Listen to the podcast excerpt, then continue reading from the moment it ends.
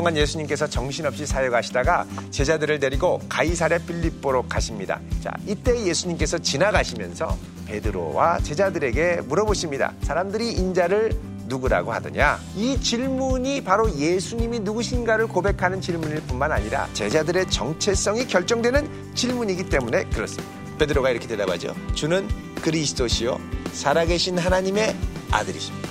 정확하게 고백을 하죠. 놀라운 고백입니다. 근데 지금 예수님 뭐라 그러십니까? 이제 나는 대제사장들에게 잡히고 고난을 받고 죽임을 당하고 사흘 만에 살아날 거라고 말씀을 하시죠. 베드로가 이 예수님을 붙들고 얘기를 합니다. 뭐라 그러냐면 항변하여 이르되 주여 그리 마옵소서 이 일이 결코 죽게 미치지 아니하리이다. 자, 예수님 앞에 어떻게 이 제자인 베드로가 그렇게 호통을 칠 수 있을까요? 자신은 예수님을 따라감으로써 순환과 고난의 길이 아니라 이제 예수님이 왕이 되셔서 영광과 부귀와 존귀의 길로 성공의 길로 간다고 생각했기 때문에 그렇습니다. 예수님께서 지고 가시는 그 십자가의 길을 우리도 따라가려고 할 때 사실 이런 불꽃이 튀는 갈등이 우리 안에 있습니다. 예수님을 기쁘게 따라갈 수 있는 삶 이것이 우리 모두에게 풍성한 결단으로 일어날 수 있기를 바랍니다.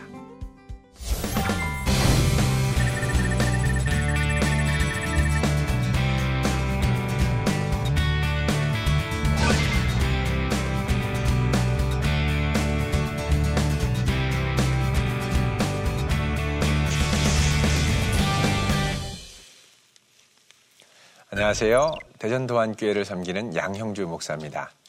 우리는 지난 시간에 마태복음 16장 20절 이하에 예수님께 호통치는 제자 베드로에 대해서 함께 공부를 해봤습니다. 한때는 주님을 살아계신 하나님의 아들이요 또 메시아로 고백을 해서 큰 칭찬을 받았던 베드로가 예수님의 순한 예고 앞에 마음이 다급해지면서 절대 이런 일이 일어나서는 안 된다고 예수님을 따로 붙들고 호통을 치는 모습. 그 모습을 통해서 우리의 연약한 모습을 함께 비춰보기도 했습니다. 자, 오늘은 마태복음 21장 아, 1절에서 11절 이하의 말씀을 중심으로 해서 주께서 쓰시겠다고 합니다. 라는 주제로 함께 아, 오늘 마태복음 말씀을 공부해 보도록 하겠습니다. 자, 먼저 오늘의 포인트를 함께 보도록 하겠습니다. 첫 번째로 마태복음 21장 전후의 이 문맥적인 흐름에 대해서 살펴보도록 하겠습니다. 이제 마태복음 이제 21장은 본격적으로 예수님께서 예루살렘에 입성하시는 장면이 이제 전개가 됩니다. 바로 그 전까지는 예루살렘을 향하여 가면서 예수님과 제자들 간에 있었던 여러 가지 이제 갈등과 이야기들이 있었는데 이것을 뒤로 하고 이제 21장에 본격적으로 예루살렘 성전으로 들어가면서 어, 어떤 일들이 일어나는가 흐름에 대해서 우리가 함께 공부를 하고요. 두 번째는 오늘 본문에 등장하는 나귀 어떻게 보면 나귀는 아무것도 아닐 수 있습니다만 예수님께서 예루살렘에 입성을 하면서 어, 타고 또 사용하셨던 아주 중요한 아, 도구가 됩니다. 단순히 나귀가 아니라 이것은 구약 성경에 예언된 스가랴의 말씀을 성취하는 사건이기도 합니다. 그래서 어, 이 나귀의 역할이 어떤 것인가, 또 이 나귀를 기꺼이 내어 주었던 주인의 역할은 어떤 것인가 이런 것들을 함께 살펴보고요. 세 번째는 예수님께서 예루살렘에 입성하시는 장면 어떤 의미가 있는가를 우리가 함께 살펴보도록 하겠습니다. 자, 먼저 오늘 21장 전후의 문맥적 흐름을 함께 살펴보도록 하겠습니다. 어, 이제 21장은 예수님께서 예루살렘에 본격적으로 입성을 하시는데 어, 이제 여기서부터 예수님의 순환과 죽음이 이제 시작이 됩니다. 예수님께서 예루살렘에 입성하시기 전에 제자들에게 이미 세 차례에 걸쳐서 순환에 대한 예고를 하셨습니다. 먼저는 우리가 지난주에 살펴보았던 마태복음 16장 20절 아, 이하에 나오는 이 고백이었고요. 그 다음에 이제 두 번째로 예수님이 그 경고를 하신 것, 아, 순한 예고를 하신 것은 마태복음 17장 22절 23절의 말씀입니다. 그때 예수님이 제자들에게 또 다시 두 번째로 예고를 하셨고 그 다음에 세 번째 예고가 등장을 하는데 그게 바로 20장 17절 이하의 말씀입니다. 여기를 보시면 17절에 예수께서 예루살렘으로 올라가려 하실 때 열두 제자를 따로 데리시고 길에서 말씀하시죠. 보라, 우리가 예루살렘으로 올라가느니 인자와 대제사장들과 서기관들에게 넘겨짐에 그들이 죽이기로 결의하고 이방인들에게 넘겨주어 그를 조롱하며 채찍하며 십자가에 못 박게 할 것이나 제 3일에 살아나리라. 예수님이 이렇게 예고를 하십니다.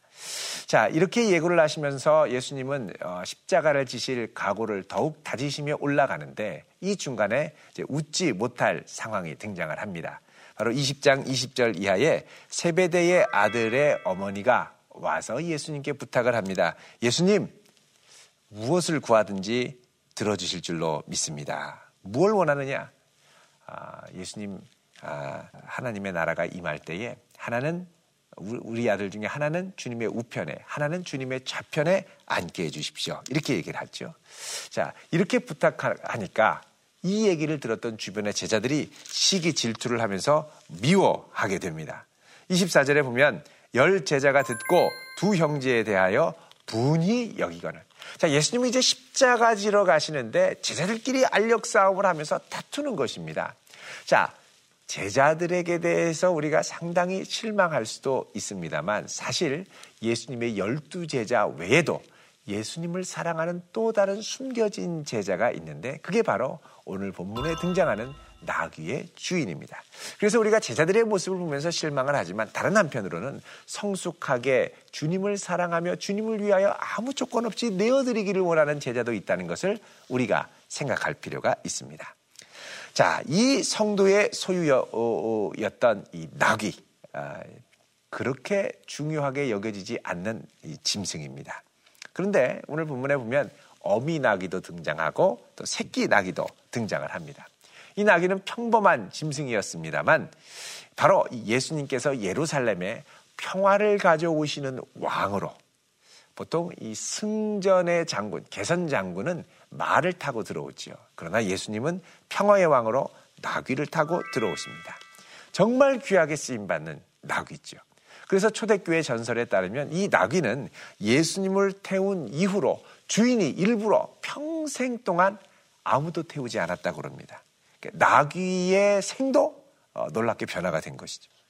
자, 이 주인, 나귀를 내어드린 주인의 삶도 놀랍게 아마도 변화되었을 것입니다.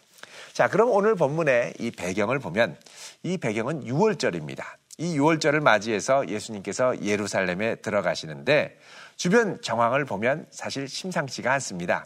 8절에 보면 아, 무리의 대다수는 그들의 겉옷을 길에 펴고 다른 이들은 나뭇가지를 베어서 길에 펴고 또 9절에 앞에서 가고 뒤에서 따르는 무리가 소리 높여 이르되 호산나 다윗의 자손이여 찬송하리로다 주의 이름으로 오시는 이여 가장 높은 곳에서 호산나 이렇게 외칩니다. 자, 예수님이 들어가시는데 수많은 무리들이 이 예수님의 입성을 기다리며 따릅니다. 들어오니까 수많은 사람들이 겉옷을 펴고 예수님의 입성을 환영합니다. 여러분 생각해 보십시오. 6월절을 지키기 위해서 소아시아와 유럽 전역에 퍼져 있던 디아스포라 유대인들이 다 이곳으로 전 세계의 유대인들이 다 예루살렘으로 몰려들었습니다. 이 6월절은 아, 사실 원래대로 말하면 애굽에서 아, 출애굽을 지켜주신 하나님의 구원 역사를 기념하는 그 이스라엘 최대의 명절, 민족의 명절이죠. 자, 이들은 이 명절을 지키면서 지금 자신들이 로마 제국의 압제하에 있기 때문에 주님께서 하나님께서 다시 우리 민족을 제2의 출애굽을 시켜 주실 것을 기대하고 있습니다. 그러면서 이 절기를 지켰죠. 그래서 그 어느 때보다 메시아에 대한 대망과 열망이 강했던 기간입니다.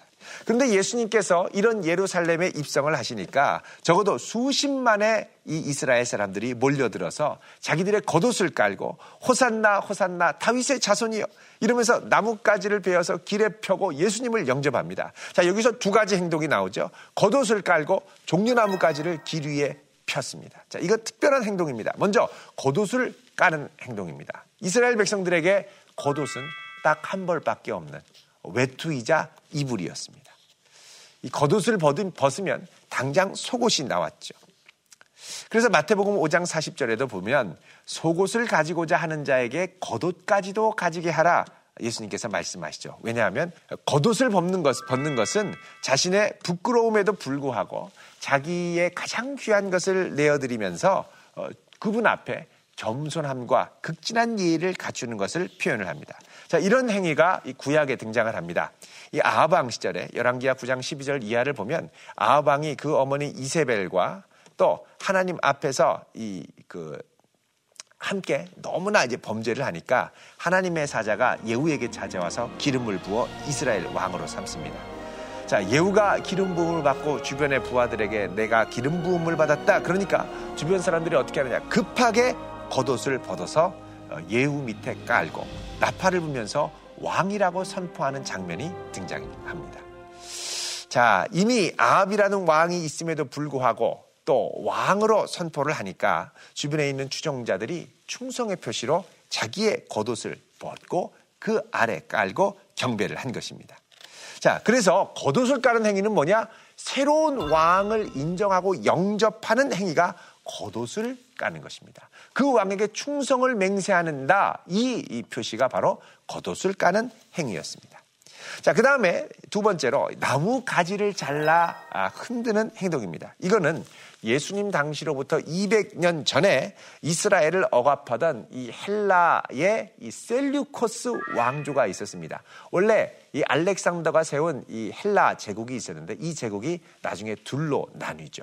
애굽을 중심으로 한 아, 톨레미 왕조가 있고 또 이 그 시리아를 중심으로 한 이 그 셀류코스 왕조가 있었습니다. 이 셀류코스 왕조가 나중에 이스라엘을 너무 억압을 하고 또 하나님의 성전에 막 돼지 피를 뿌리고 이 주피터 상을 세우고 이러니까 이들이 이제 셀류코스 왕조에 대항해서 이제 쿠데타를 일으켰습니다. 그래서 승리해서 입성을 하는데 이때 유다 이 마카베오 장군의 행적을 기념하고 환영하면서 그 이제 이 구약 외경 중에 마카베오 어, 하에 보면 10장 7절입니다. 거기에 보면 마카베오가 입성을 할 때 종려나무 가지를 흔들고 백성들이 늘 열렬하게 환영을 합니다. 그래서 이 종려나무 가지를 흔드는 입성을 하고 나서 성전에 들어가서 성전을 깨끗하게 정화하고 예배를 드리죠. 그래서 예수님께서 종려나무 가지를 흔드는 백성들의 환영을 받고 곧바로 어디로 가시냐면 성전에 21장 12절에 보면 성전에 들어가셔서 성전을 정화하시죠. 성전 안에 매매하는 사람들을 다 내쫓으시고 비둘기 파는 사람 막 돈 바꾸는 사람들 상 뒤엎고 이렇게 하십니다. 이게 바로 이 예수님께서 새롭게 승리하면서 들어오시는 승리의 왕으로 성전을 정결케 하는 역사를 말씀하고 있는 것입니다. 자, 이들이 예수님이 들어오시자 뭐라 그럽니까? 호산나 다윗의 자손이요. 호산나는 무슨 뜻입니까? 주여 지금 우리를 구원하소서. 그러니까 로마 정부로부터 우리를 빨리 구원하시고 이기시고 새롭게 왕이 되셔서 이 나라를 다스리소서 다윗 왕가에 예언된 왕이요. 이런 뜻입니다. 자, 오늘 말씀 10절에 보면 예수님께서 예루살렘에 들어가시니까 어떻게 됩니까? 온 성이 소동했다고 말씀을 하죠. 자, 온 성이 소동했다. 그만큼 많은 백성의 기대와 흥분이 간절하게 드러났다는 것입니다. 그래서 이 장면을 어, 많은 신학자들은 뭐라 그러냐? 왕의 대관식이다 이렇게 얘기를 합니다. 그러니까는 예루살렘에 들어가셔서 백성들이 환영하는 모습을 보면 마치 새로운 이스라엘의 왕이 등극해서 들어가는 장면과 같다 이런 뜻입니다. 자, 그런데 예루살렘을 향하여 들어가시는 이 예수님이 십자가와 고난 가운데 들어가시는 왕으로 등장을 합니다. 수많은 사람들이 흥분하고 또 기대하면서 예수님을 영접하고 환영하지만 이 사람들이 기대했던 왕이 아닌 다른 왕으로 들어가시는 겁니다. 자, 이걸 상징적으로 보여주는 게 뭐냐? 바로 낙이라는 것이죠. 자, 보통 왕이나 장군이 승리해서 들어갈 때는 말을, 그것도 하얀 백마를 타고 가는 것이 일반적인 관례입니다. 말은 전쟁을 위한 동물입니다. 그러나 예수님은 평화의 왕으로 나귀를 타고 즉위하시죠. 볼품없는 나귀입니다. 그러니까 이 나귀가 예수님이 평화의 왕으로 십자가를 지시는 왕으로 즉위 하시는데 반드시 필요한 중요한 짐승이라는 것입니다. 그러니까 예수님께서 나귀를 타시는 것은 이스라엘의 왕으로 승리하기 위해서 들어가시는 것이 아니라 겸손한 왕으로 자기를 낮추기 위해 들어가신다는 걸 역설적으로 보여주는 것. 이게 바로 나귀를 타고 입성하시는 행동이라는 것입니다.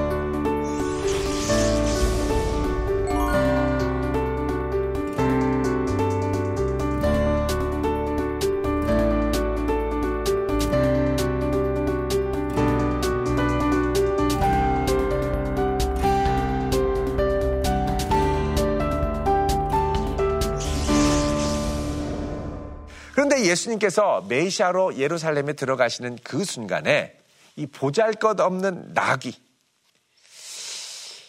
정말 그래서 초대교회도 계속 기념하는 나귀. 이 나귀를 타고 가는데 마가복음 11장 2절에 보면 뭐라고 나오냐면 이 나귀는 전에 누구도 태우지 않았던 나귀라고 말씀합니다. 이게 나오죠? 자, 아직 아무도 타보지 않은 나귀 새끼가 메어 있는 것을 보리니 풀어서 끌고 오라. 그러니까 예수님이 이 나귀를 타실 때 아무도 타보지 않았던 낙이라는 걸 알고 계셨다는 것입니다. 자, 낙이는 우리가 생각할 때 볼품 없는 것 같기는 하지만요. 그 당시에는 중요한 자산이었습니다. 물론 빨리 달리지는 않습니다. 그러나 일을 하고 힘든 일을 하고 어디를 이동할 때 나귀는 참 유용하게 사용이 됩니다. 그래서 나귀는 오늘날로 말하면 자동차와 맞먹는 자산이기도 했습니다. 자, 당시 나귀를 빌린다. 여러분 오늘날로 하면 자동차 빌린다라고 생각을 해보십시오. 자, 자동차 좀 빌려주십시오. 쉽게 빌려주시겠습니까? 이거 쉽지 않습니다. 절대 쉽지 않습니다. 자, 이렇게 볼 때 당시의 정황으로 나귀를 빌려준다? 이거 절대 쉬운 일은 아니었을 텐데 오늘 본문 말씀에 보면 이 나귀를 빌려준 사람의 신상에 대해서 또 어떤 과정을 통해서 뭐 각서를 써라 뭐 이런 식으로 절대 이런 거 나오지 않고 그냥 간단한 과정을 통해 나귀를 예수님께 빌려주는 걸 알 수가 있습니다. 자, 예수님께서 말씀하시죠. 야, 저 맞은편 마을에 가서 보면 메인 나귀와 나귀 새끼가 있을 것이다. 가서 풀어서 끌고 와라. 그리고 혹 누군가가 이거 왜 끌고 가요? 뭐라고 얘기를 하면 이렇게 대답해라. 주님께서 쓰시겠다고 합니다. 주가 쓰시겠다. 이게 답니다. 그러면 이 사람이 즉시 보낼 거야 예수님이 말씀을 하시죠. 자, 여기서 즉시라는 말, 영어 성경에 보면 right away 아니면 immediately. 즉시, 곧바로 순종해서 일말의 주저함 없이 보낼 거라고 말씀하는 겁니다. 그래서 제자들이 이 말씀을 듣고 마을에 가보지요. 자, 가보니까 정말 예수님 말씀대로 나귀가 있었고 또 그 나귀를 풀어서 데려오려고 합니다. 자, 그러자 주인이 물어봤겠죠. 아니, 이거 나귀를 왜 끌고 가려고 그럽니까? 그러자 제자들이 짧게 대답합니다. 주가 쓰시겠다고 합니다. 영어 성경에 보면 The Lord needs them 이렇게 얘기를 합니다. 주님이 필요로 하십니다. 자, 주님 필요로 한다고 선뜻 내어준다? 쉽지 않죠. 도대체 이 선뜻 내, 나귀를 내어준 사람이 과연 어떤 사람일까? 우리는 궁금해하게 됩니다. 자, 오늘 본문 말씀에는 이 사람에 대한 언급은 나오지 않고 그냥 침묵으로 일관되어 있습니다. 다른 말로 하면 무명의 헌신이었다는 것이죠. 자, 그러면 도대체 이 사람이 누구였을까? 우리가 추측해 볼 수는 있습니다. 그럼 어떻게 추측하느냐? 자, 예루, 지금 예수님이 예루살렘에 들어가시기 전에 머물렀던 지역의 이름을 1절에 보면 뭐라고 나오냐면 벳바게라고 나옵니다. 벳바게. 벳바게는 아, 이 예루살렘에서 가까운 동네이면서 이 벳바게에서 1.6km 정도 동쪽으로 가면 건넌 마을이 있었는데 그 건넌 마을의 이름이 어디냐? 베다니입니다. 여러분, 이 베다니라는 마을, 예수님을 사랑했던 사람들이 많이 있던 곳이 베단이었습니다. 마리아와 마르다가 있었고요. 또 요한복음 11장에 보면 이 베다니에서 죽었던 나사로가 부활해서 살아나는 역사가 일어납니다. 그리고 이때 주변에 많은 마을의 사람들이 이 예수님을 보기 위해 베다니로 몰려갔죠. 이렇게 볼 때 예수님께 나귀를 쓰시도록 내어준 사람이 누구냐? 우리가 추측을 할 수 있습니다. 주님의 능력을 알고 믿고 이 주님을 무척 사랑했던 사람입니다. 예수님께서는 주님을 사랑하고 쓰임받기 원하는 사람, 이 무명의 제자를 아시고 제자를 보내면서 주님께서 쓰시겠다고 하라라는 말을 전달하며 나귀를 사용하신 것입니다. 이 사람의 개인적인 사정은 우리가 모릅니다만 아마도 이 사람은 이 나귀를 갖기 위해 여러 해를 일했을 수도 있고요. 또 많은 고생을 했을 수도 있습니다. 그런데 주님이 쓰시겠다고 하니까 왜 쓰시냐? 내가 이걸 얻기 위해 얼마나 고생했는지 아느냐? 이런 일체의 말 없이 딱 한마디 주께서 쓰시겠다 하라 하는 말씀에 아무 주저함 없이 내어드린다는 것입니다. 자, 여기서 우리는 삶의 깊은 의미를 발견할 수가 있습니다. 그 뭐냐? 우리의 인생은 주님께서 쓰시겠다고 할 때 그 사명을 인식하면서 그 사명을 따라 살 때에만 행복하다는 것입니다. 자, 주어진 사명에 대해서 우리가 이, 이, 잊어버리고 살든지 아니면 그 사명에 대해서 역행하든지 일부러 도망가든지 자, 이런 생에는 사실 후회와 아쉬움만이 남게 됩니다. 주님이 쓰시겠다고 할 때 그 부르심에 응답하는 삶, 이거야말로 가장 귀한 삶의 가치가 되는 것입니다. 특별히 나를 부르신 하나님께 내어드릴 수 있다는 건 어마어마한 인생의 의미 전환이 일어나는 순간이 됩니다. 그리고요, 주님이 쓰신다고 할 때 대가를 묻지 않는 것, 우리의 믿음과 비례할 것입니다. 근데 대가를 묻지 않는다는 건 다른 한편으로는 이 주님이 어떤 분인지를 안다는 고백과도 상통합니다. 일체 묻지 않습니다. 그냥 쓰임 받는다는 것 자체로만 감격해서 아멘 주님 쓰십시오 하고 내어드리는 거죠. 자, 이 정도까지 내어드릴 믿음이 있다면 아마 그 이후의 과정 쓰시고 나서 이걸 어떻게 처리할 건지까지도 다 맡기는 믿음이 바로 이 사람에게 있었을 것입니다. 우리가 굳이 주님 쓰신다고 할 때 어디에 쓰실지, 몇 시간이나 쓰실지, 쓰시고 돌려주실지, 이거 다 알 필요가 없습니다. 그저 주님 마음껏 쓰시면 됩니다. 이걸로 족합니다. 자, 이런 귀한 마음으로 자신의 남은 생을 주님께 내어드리는 것. 여러분 성경에 보면 이런 분들이 참 많이 나옵니다. 그 중에 한 사람이 사도 바울이 있죠. 바울이 예루살렘으로 복음을 전하러 들어가기 전에 에베소의 장로들이 모입니다. 그 장로들에게 이런 이야기를 합니다. 사도행전 20장 22절에서 24절까지의 말씀이죠. 보라, 이제 나는 성령에 매여 예루살렘으로 가는데 거기서 무슨 일을 당하는지 나는 알지 못하노라.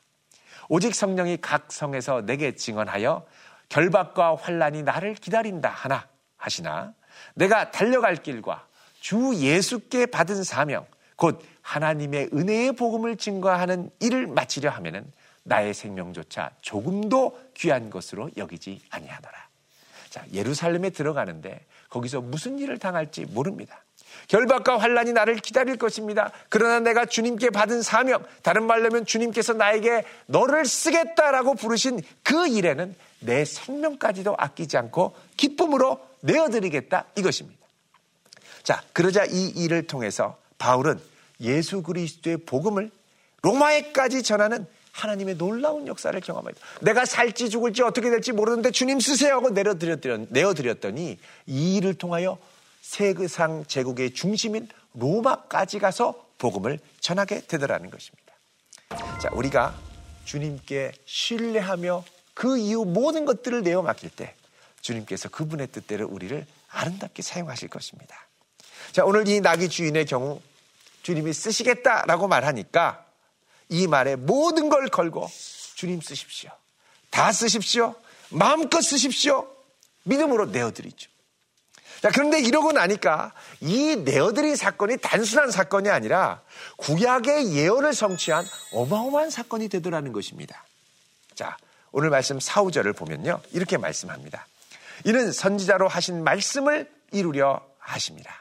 일러스되 시온 딸에게 이르기를 내 왕이 내게 임하니 그는 겸손하여 낙이 곧 멍에 매는 짐승의 새끼를 다도다 하라 하였느니라 말씀합니다.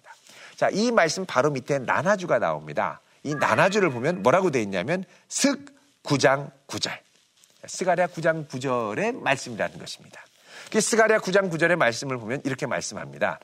시온에 따라 크게 기뻐할지어다. 예루살렘에 따라 즐거이 부를지어다.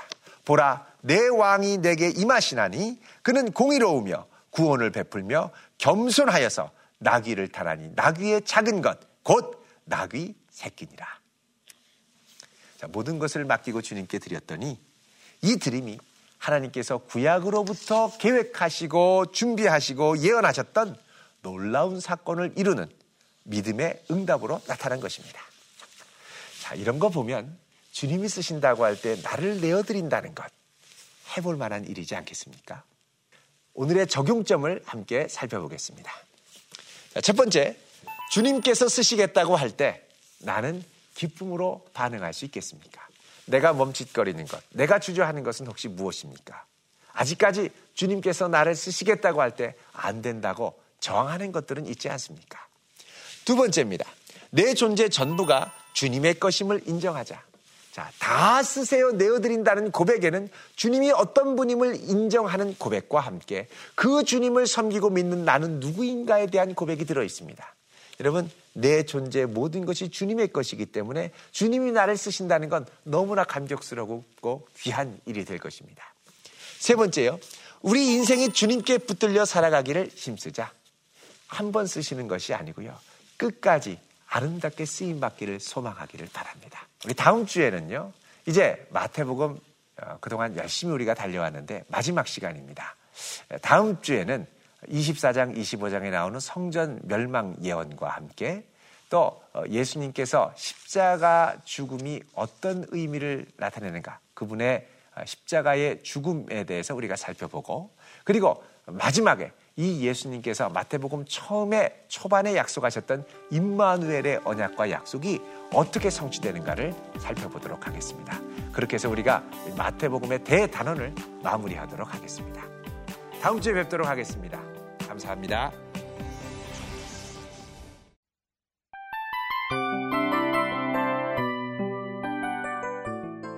이 프로그램은 청취자 여러분의 소중한 후원으로 제작됩니다.